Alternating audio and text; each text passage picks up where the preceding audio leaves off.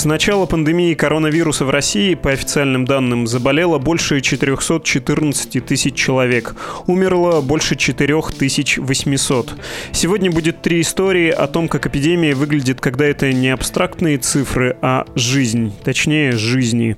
Будет три истории о людях, которые умерли от ковида, и о тех, кого они оставили, об их близких. Вы услышите Марину Комиссарову из Рязани и рассказ о ее папе, петербурженку Ксению Еселевич, она потеряла маму, а москвича Владимира Рожкова. Он остался и без матери, и без отца. Еще мы поговорим о лечении и о карантинной системе, которая организована так, что часто увеличивает, а не уменьшает число заболевших. Это «Что случилось?» ежедневный подкаст о новостях, которые еще долго останутся важными. Меня зовут Владислав Горин.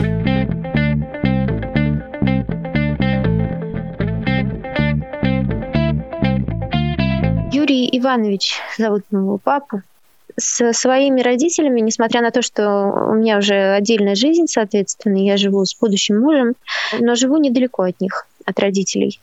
Заезжала к ним довольно часто, отношения с папой очень близкие. Ни одного дня не обходилось без того, чтобы созвониться. Но раз в неделю где-то, наверное, может быть, даже чаще приезжала для того, чтобы просто побыть вместе. А, дело в том, что папа строит дом в течение последних четырех лет. И это, пожалуй, помимо работы, было его, скажем так, увлечением и делом жизни. И он все свободное время, можно сказать, посвящал тому, что он там все сам делал. Все сам делал. Это Марина Комиссарова из Рязани. Ее голос дрожит не просто так, как вы понимаете. И не просто так она про своего отца говорит то в настоящем, то в прошедшем времени. Она сама, когда началась пандемия, отнеслась к угрозе вполне серьезно, выполняла гигиенические рекомендации и по возможности сократила контакты с другими людьми. Марина продолжает и говорит про дом, который почти достроил ее отец, а еще про деньги, которые были нужны Юрию Ивановичу, чтобы закончить стройку. Вообще-то он по профессии был сам строитель, прораб когда были объявлены нерабочие дни, вот это все, изоляция, призывали все, их организация продолжила работать, и у нас в семье был разговор о том, что, возможно, стоит взять отпуск и поберечь себя, но у папы была цель достроить дом. Он сильный, здоровый мужчина, и как бы ну, закрывать же его дома не будешь. И он работать продолжил. Я уезжала за город с будущим мужем, Заехали сначала к моим родителям, и с папой я как раз обсуждала, какие у него планы на ближайший месяц, что делать там в доме. 30 апреля. Я уехала благополучно за город. 4 мая я возвращалась, и мама мне позвонила и сказала, ты к нам не заезжай, потому что мы что-то себя плоховато чувствуем. Папа что-то слабость у него какая-то, мы простыли, наверное. Не заезжай на всякий случай. И я, честно говоря, испугалась очень, потому что предчувствие, может, какое-то было. Сон еще в апреле приснился мне такой, что папа умер, но я себе его объяснила тем, что раз во сне кто-то умирает, значит, долго жить будет. И у меня вот как холодящий такой ужас. Я все равно заехала к ним, осталась ночевать даже там. Вот, конечно, выглядел он бледным, слабость у него была, но у него такое, как сказать, свойство, что если даже ему очень плохо, он говорит все равно нормально. То есть он никогда не объяснял, что у него болит, как болит. У отца Марины несколько дней держалась температура 38,5, и в итоге ему вызвали скорую. Переживания были по тому поводу, что сейчас в больнице коронавирусная вот эта инфекция, и как бы ему, если у него нет, не подцепить ее. И вот 8 мая, получается, его увезли в скорой, сделали ему КТ, двусторонняя пневмония показала КТ. Нам сначала озвучили цифру 25% поражений легких. Это была первая цифра, которую нам озвучили. Затем э, каждый день я с ним созванивалась, я привозила туда передачки, ну, попить, там, что еще ему нужно было. Каждый день я с ним созванивалась, от него информация была о том, что все нормально, не переживайте. Но с 14 числа, когда я ему позвонила, голос он говорить вообще не мог, едва разговаривал. С ним я больше не разговаривала. 14 мая был последний раз, когда я ему сказала, что я его очень сильно люблю, и я соскучилась, и чтобы он выздоравливал скорее. А он сказал, ты чего расстроилась? Не расстраивайся, хватит расстраиваться. И все, это было последнее, что я слышала. В реанимации на кислородной маске он пролежал три дня, а затем потребовался ИВЛ. Нам сказали, что его положили на ИВЛ, состояние тяжелейшее. Врачи все время говорили, что состояние тяжелейшее. Марина Комиссарова, чтобы узнать, как дела у ее отца, нашла через знакомых медика, который работал в красной зоне больницы, и он поставлял ей новости. Сам Юрий Иванович уже или не мог говорить, или, как это обычно бывает, в реанимации у него не было мобильного телефона, телефон не дали взять с собой в палату. А новости, которые поступали от медбрата, который работал в красной зоне, были такими. Через 6 дней после госпитализации, то есть 14 мая реанимация, через 3 дня ИВЛ, но 23 мая были хорошие новости. Температура 36,6, то есть как у здорового. Внутренние органы в порядке, пищу через зонд воспринимает хорошо. Потом три дня не было вестей. А потом... А 26 числа сказали, что все, Потом в справке о смерти было написано, что 25 мая в 13.00 наступила смерть. В справке о смерти написано острая сердечно-легочная недостаточность и тотальная двусторонняя пневмония. 25 мая, 13.00. Это, это все. Когда 13 мая пришел положительный ковид-тест, да, Моя мама уже на этот момент была в больнице, потому что ей стало плохо, но у нее симптомы были как при отравлении, то есть тошнило, слабость сильнейшая, и вот такие симптомы. Температуры у нее не было, но у нее было как будто бы сильнейшее отравление. Я приезжала туда к ней, опять же, вот, мы вызвали скорую. Скорая приехала, сказали, что мы, конечно, похожи на какую-то там желчекаменную болезнь или еще что-то, осложнение при печени. Но я бы вам рекомендовала поехать все-таки в больницу. Там и КТ сделают, и все-таки она контактна, и посмотрят ее получше. Ну и, собственно, маму увезли в больницу, у нее тоже двусторонняя пневмония оказалась.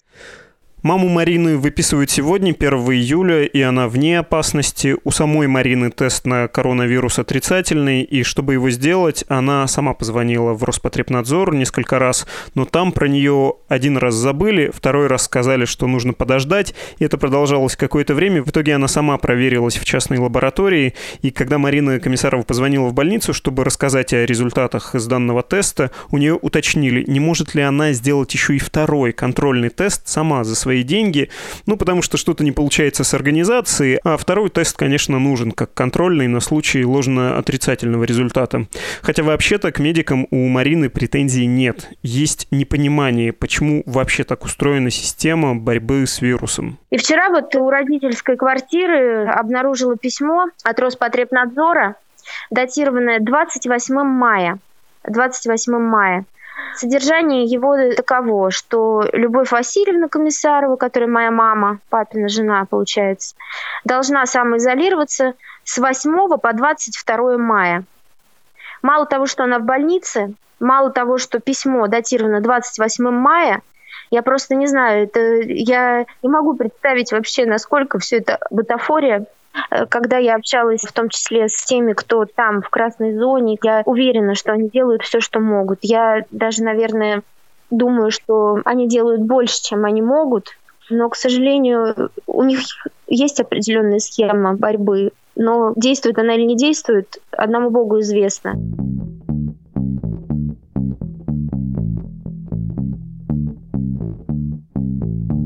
Родители Владимира Рожкова жили в Петербурге. Отец всю жизнь был военным, офицером, и еще в 14 лет он поступил в Московское Суворовское училище, а потом служил от Чехословакии до Закавказья. Мама была медсестрой, с начала 90-х она тоже на военной службе, как медик, и в этом качестве даже участвовала в Чеченской войне. Последний год, уволившись со службы, мама работала, как говорит сын, в гражданской поликлинике. Вот там все и началось. Она мне сама говорила, что вся история началась где-то 9 апреля. Она в четверг мне рассказывает, что всю неделю на работу ходил ее врач, с которым она медсестрой работала. В четверг он не вышел на работу, и он сказал, что вот всю неделю у него была небольшая температура, там 37,1, 37,2.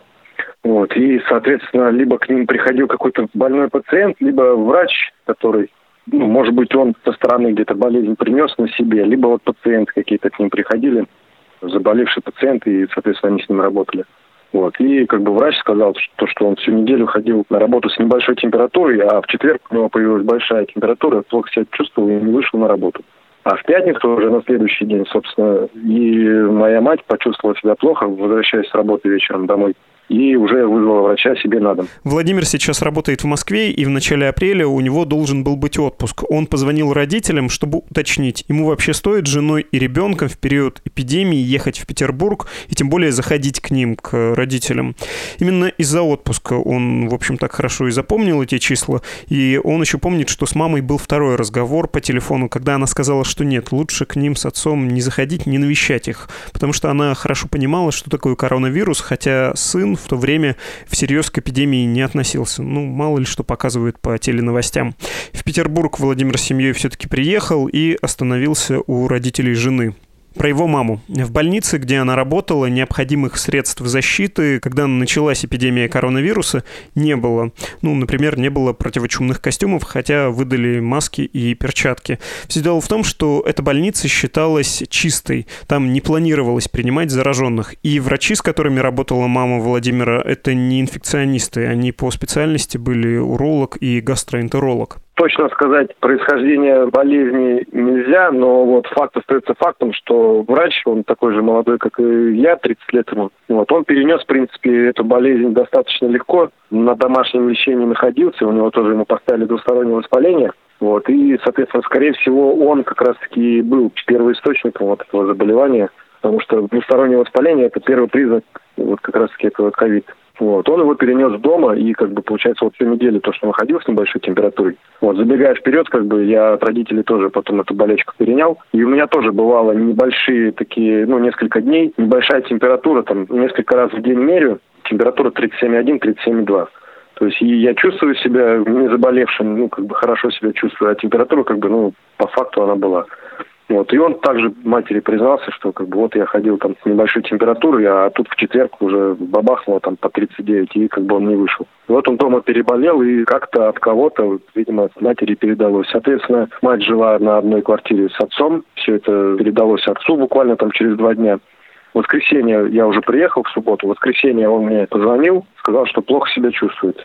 Уже в воскресенье, получается. Мать в пятницу почувствовала себя плохо, а отец в воскресенье. Я им оставлял собаку свою, и поэтому как бы я два раза в день приходил к ним на квартиру, забирал собаку, ну или там в магазин ходил, там покупал продукты питания, там заносил туда-сюда. Два раза в день минимум я у них был на квартире. В понедельник потом я их отвез врачу на флюорографию, которая показала у матери там одно легкое затемнение. Ну, и у нее постоянно температура была большая, там 39 и далее. У отца как бы флюорография ничего не показала, поэтому в больницу забрали только мать во вторник. Во вторник забрали только мать. Вот, отец остался на домашнем лечении. Матери там становилось хуже постепенно в больнице. В течение недели матери в больнице уже становится хуже. Все меньше и меньше кислорода в крови становилось. Кушетки подкатывали какую-то кислородную, ну, как это называется, кислородная подушка или как-то аппарат, который просто там к носу подносится, как вы знаете, в фильмах американских показывают, там, трубочка такая кислородом, просто обогащенный воздух дышит. Потом в пятницу ее уже перевели в отделение реанимации на постоянный вот этот баллон. И в субботу утром ее уже перевели на аппарат вот этот ИВЛ, искусственной вентиляции легких.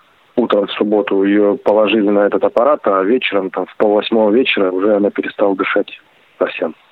Владимир потом всей семьей сдал платный анализ на коронавирус, и, как он говорит, в лаборатории к делу подошли халатно. Должны были взять два мазка из зева и из носа, но из носа не брали. Результат у самого Владимира и его жены с ребенком был отрицательным. У его мамы было аж два анализа. Первый после поступления в больницу отрицательный, а второй положительный был сделан уже после вскрытия. Когда мать скончалась, Владимир приехал к отцу и вызвал ему скорую. Он считает, что именно в этот день заразился сам. Отец уже был в госпитале в другом. Ему тоже, соответственно, при поступлении взяли анализ и тоже ждали результата по нему. У отца, по-моему, раньше пришел результат анализа, что у него положительный на ковид. Самое интересное, что об этом сообщили врачи ему, по WhatsApp, там, грубо говоря, он сообщил мне и сестре. И вот самое, что действительно интересное, во все органы там, Роспотребнадзор, в медицину, участковому терапевту приходилось звонить мне и говорить, что приезжайте, грубо говоря, там ко мне, потому что я контактный, и приходилось долго-долго уговаривать как бы людей, чтобы они меня зарегистрировали. И по итогу, пока к ним в Роспотребнадзор не пришло постановление на отца, они меня на карантин дома не запирали и не вызывали ко мне врачей, которые берут анализ. Все это время, получается, я там какой-то там, инкубационный период тоже прошел, получается, я ходил по городу, сам того не знаю, и по факту ну, как бы был разносчиком.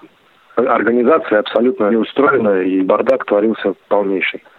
На этом кретинизм нашего государства не закончился. Со мной на квартире проживала супруга с ребенком, с моим, 10 лет. И мы вот оставались, когда жили у тещи с тестем, они тоже все это время как бы жили со мной, но вот за два дня до новостей его в результате у отца они уехали на дачу. И людям, которые приезжали, я всем объяснял, что как бы я не один здесь контактный. Получается, если у меня что-то есть, то вот эти вот четыре человека со мной, которые жили, они все, получается, скорее всего, зараженные. Всех было наплевать, у них бумажка только на меня. Больше скажу, ко мне, когда приходили, некоторые, видимо, полицейские интересовались, кому и зачем они приходят. И они со мной общались через видеодомофон. Либо, когда некоторые подходили уже в подъезд через дверь, общались, там, чтобы, грубо говоря, непосредственно меня видеть. Никто, вообще никто за все это время не спрашивал никакой мой документ. Все записывали со слов, какие анкеты у них там были. А один молодой человек, вообще бедолага, его никто не предупредил, мы с ним беседовали вот так вот в дверях, я, естественно, был в маске, в нескольких шагах от него. Но по задаваемым мне вопросам я понял, что он вообще не понимает, что происходит. И когда он дошел до вопросов, сдавали ли вы тесты, я говорю, сдавал. Он говорит, а когда вы сдавали последний раз? И 25 числа. Он говорит, а какие результаты у вас были? Положительные. Он на меня поднимает взор свой, и как бы я вижу, что человек немножечко в шоке. Он даже несколько шагов назад сразу же сделал. Ну, мы с ним еще несколькими фразами обменялись. Я просто спросил, а вас, говорю, не предупреждают, куда вы уезжаете, зачем вы вообще как бы контролируете этих людей? На что он ответил мне, нет. Я, говорит, не знал, куда я еду. В это же время все у отца в больнице становилось состояние хуже. Пока он ждал результатов теста, он находился в одной больнице. Когда пришел тест, я так понимаю, просто роли больниц каждой своя отведена – и когда пришел положительный тест, его перевели в другую больницу. Он лежал, по-моему, 40 или 49 на Витебском вокзале, а его перевели в Сестрорецк. Специализированная больница для лечения вот, зараженных коронавирусом. В три часа ночи в свой юбилей, 60 лет, он тоже перестал дышать. О том, что происходило с отцом, Владимир знает от знакомых врачей, как и Марина из Рязани. Он наладил такой неофициальный канал связи, тем более, что мама была медиком, и врачи отнеслись к нему как к своему, охотно рассказывали и объясняли, что происходит. Вообще, к врачам у Владимира тоже нет претензий. И тоже есть претензии к карантинной системе. Кроме полицейского, который не знал, что имеет дело с зараженным, когда пришел проверять, был еще один похожий сюжет. Еще до первого положительного теста на коронавирус, но уже после госпитализации отца на боль в груди пожаловался сын Владимира, и ему вызвали на дом неотложку. Так вот, педиатр, которая пришла в квартиру, была без мер защиты. И потом, когда Владимир уже получил положительный тест, он позвонил в больницу, чтобы предупредить педиатрическое отделение, мол, вот к нам приходила врач, молодая женщина, и она могла заразиться, а также заразить других своих пациентов.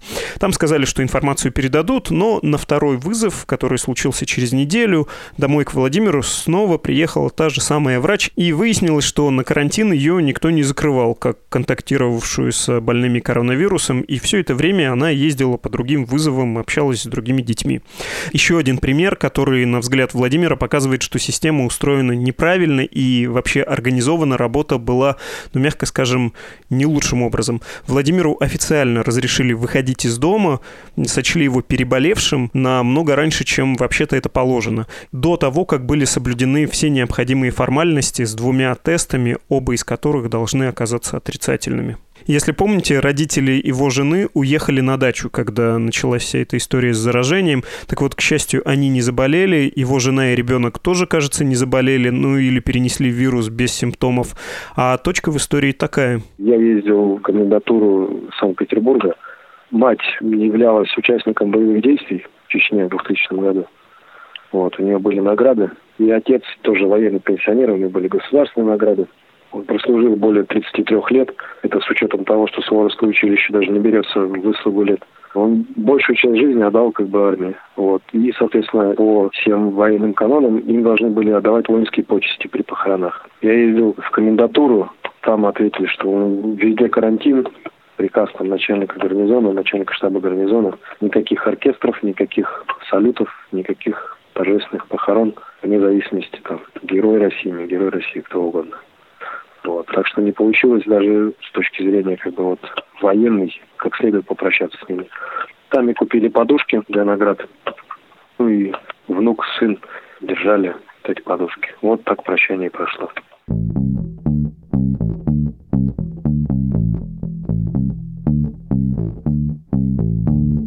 Ксения Юсилевич тоже из Петербурга. Мне сказал папа, что мама заболела. Мама в больнице, и у нее подозрение на коронавирус. Это значит, она по секрету сказала, сказала мне не говорить. Вот, и я сразу же ей, естественно, написала, говорю, мам, что случилось, где ты, как ты. Ее история и история ее мамы будет небольшой по объективным причинам. Ксения последние три года ездит на зиму в Таиланд по состоянию здоровья, и в этом году она поступила так же. Так что у нее не только удаленка на работе, у нее еще и удаленка от страны. Ну так вот, э, издалека, конечно, много подробностей разглядеть невозможно, хотя главное видно довольно ясно. Мама Ксении, Юлия Ясюлевич умерла в возрасте 54 лет. Она была санитаркой в медицинском центре имени Вредена. Вообще-то этот центр не инфекционный, он травматологии и ортопедии, но в начале апреля там были выявлены случаи заражений, и несколько сотен сотрудников и пациентов центра были закрыты на карантин. В итоге заболели все, и там вообще очень нехорошая история. Так вот, случай мамы Ксении – это один из первых во Вредена случаев заражения. Дочь считает, что болезнь принесли в центр пациенты. Просто я знаю, что она ухаживала за больными, и по-любому она контактировала с зараженными больными, потому что она сама мне об этом говорила. Она просто сказала, что ну да, мы были в масках и перчатках, но невозможно было не заразиться. И я думаю, что они уже тогда все были заражены. Это потом уже, наверное, маски и перчатки. Но, получается, она лежала во Вредено, там же, где и работала. Их там закрыли в какой-то момент всех на карантин, то есть зараженных, врачей, пациентов, никого не выпустили. Но я так понимаю, что это была не неожиданность, потому что мама взяла с собой много вещей на последнее дежурство, ну, как бы подготовилась к уходу. Ну и, в общем, их там закрыли. Маму лечили две недели, никаких не было улучшений. Она писала то, что ей делали капельницы какие-то. Она писала, что врачи ничего не говорят, просто лечат и все. Вот. Но ей лучше не становилось, и, получается, на третью неделю ее перевезли в сороковую больницу, сразу же в реанимацию ее положили. И я созванивалась, когда искала информацию, собирала по поводу того, как все было. Кто-то, какой-то мне контакт дал врача из сороковой больницы, у кого-то там знакомые знакомых. Вот, и я поговорила с врачом этой 40 больницы, она сказала, что наша больница, она уже для очень тяжелых больных, и, соответственно, скорее всего, моя мама уже, ну, шансы то, что она выживет, были ничтожно малы, и, ну, просто об этом не говорили. А можете рассказать про маму? Я бы не сказала, что мы всегда с ней понимали друг друга. В детстве у нас были вообще отличные отношения, просто шикарные. Там я, мы вместе смеялись, дурачились, и все было очень здорово, классно. Ну, прям такие подружки-подружки. Потом, видимо, я выросла, у меня появилось какое-то свое мнение и несогласие с ее жизненной позицией. И мы как-то очень, ну не очень, но мы отдалились друг от друга, потому что я не понимала, как так вот можно жить только для других, ничего не делать для себя. То есть, э, ну, на мой взгляд, она очень много заботилась о папе. Знаете, есть такие люди, которые, может быть, недостаточно верят в себя, хотя со стороны ведь видно, что человек э, много может. Вот, и потом уже она устроилась в Редено, и она была на самом деле очень рада, несмотря на то, что, оказывается, она была устроена как уборщица, выполняла обязанности санитарки, соответственно, я могу сделать вывод о том, что у нее была очень маленькая зарплата. Но она была настолько счастлива, вот именно получать эти благодарности от э, от ее пациентов, там она показывала мне стопку шоколадок, которую ей надарили. Ну, то есть пациенты ее очень благодарили, и я реально понимаю, что вот если бы я попала в больницу, и за мной так ухаживали, я бы просто была в шоке, потому что вот мама умеет все это создать такой уют с помощью своей самоотверженности. Вот все. Я уверена, что она там для пациентов делала все и даже больше.